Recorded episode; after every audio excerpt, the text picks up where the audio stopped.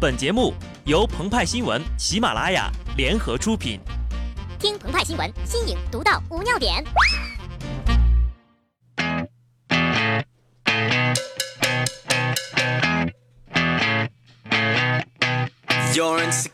本文章转自澎湃新闻、澎湃联播，听众朋友们，大家好，我是机智的小布。鲁迅在《秋夜》中写道：“在我的后园，可以看见墙外有两株树。”一株是枣树，还有一株也是枣树。有人说呀，鲁迅先生之所以这么写，是因为他对孤寂的现实感到不满。也有人说，先生只是缺纸用了。据媒体报道，自去年八月以来呀，没有一家企业能从国家工商行政管理总局商标局拿到一张商标注册证。原因仅仅是商标局没纸了。当天呢，工商总局就此事公开致歉，并称纸张已经到位，承诺五月底前将积压的商标注册证全部发放。一听到这话，以蔡伦为首的老祖宗们哭晕在了九泉之下呀！作为我国四大发明之一的造纸术，是不是眼看就要失传了呢？坊间一直流传着这么一个故事，说呀，光绪皇帝爱吃鸡蛋，当时呀，这个鸡蛋在市场上才卖几个铜板，但是到了御膳房就要几十两呀。有一天呢，光绪就同翁同龢闲聊，光绪问：“鸡蛋好吃，但是太贵了，翁老师你吃得起吗？”翁同龢也不敢直言呢。过年的时候才买，给孩子们解解馋。也不知道没纸是怎么上的厕所啊？这么久了，为难他们了。既然没纸了，就得想办法造纸呀，不能让老百姓干等着。而恰巧鹏鹏和派派就有很多好办法，以解燃眉之急。要造纸，首先呢要引起大家的重视，也就是呢让它火起来。在这个光怪陆离的时代，谁也说不准什么东西会在什么时候火。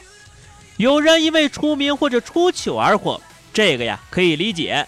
但青团会火，警犬会火，没想到呀，连个油桶也能火。四月九号，鹿晗在上海开了演唱会。前一天呢，他晒出了自己与一只油桶的合影。事后呀，不断有粉丝赶来与油桶合影。队伍长约有三百米呀，甚至还有人排到了凌晨三四点。其中呢，一位粉丝说道：“走过他走过的路，看过他看过的风景，就感觉离他更近了一点儿。”很多人呢都说这些粉丝脑残，但鹏鹏和派派觉得，凡事你得换个角度，也许人家的醉翁之意不在酒呢。是在为 paper 站台也说不定啊。木心先生说：“从前车马很远，书信很慢，而如今呢，网络越加的发达，社交软件层出不穷，就连快递都比寄信快了。于是乎，写信的人越来越少了，曾经的书信沟通眼看就要销声匿迹，哪儿还有什么 pen friend，全是炮 friend 呀。”所以呢，为了支持油桶和信纸，简称称筒纸，粉丝们可谓是煞费苦心呐。建议啊，缺纸的部门呢，多找一些明星，多和油桶呀、报纸呀、书籍合影，让人们对纸张重视起来。然后呢，就有人真的照这么做了，把明星印在了纸上，但却被人追着打，这是怎么一回事呢？最近啊，比鹿晗还要火的明星是谁呀？没错，就是《太阳的后裔》宋仲基。于是乎，有小贩为了追求利益，把宋仲基印在了冥币纸上拿出来卖。结果呀，被一位少女粉丝看到，当时就发怒了，狂撕冥币不说，还当街追打小贩。事后呢，民警对少女进行了教育，且不可因兴趣爱好头脑发热。触犯法律呀！然而，鹏鹏和派派也要教育一下那位摊主，童子呀，你知道我国现在有多少人生活在没有纸的困境之中吗？你知道多少人因为缺纸长达半年多，连生意都快做不下去了吗？而你，却生在福中不知福，在这里浪费用纸，把活人印在冥币上，像话吗？对于这种反面教材呀，鹏鹏表示很心痛。派派吼道：“你！”是我带过的最差的学生。这就告诉我们一个道理啊，平日里要注意节约用纸，毕竟呀，资源是宝贵的，而对资源进行回收再利用，也是一种十分环保的举措。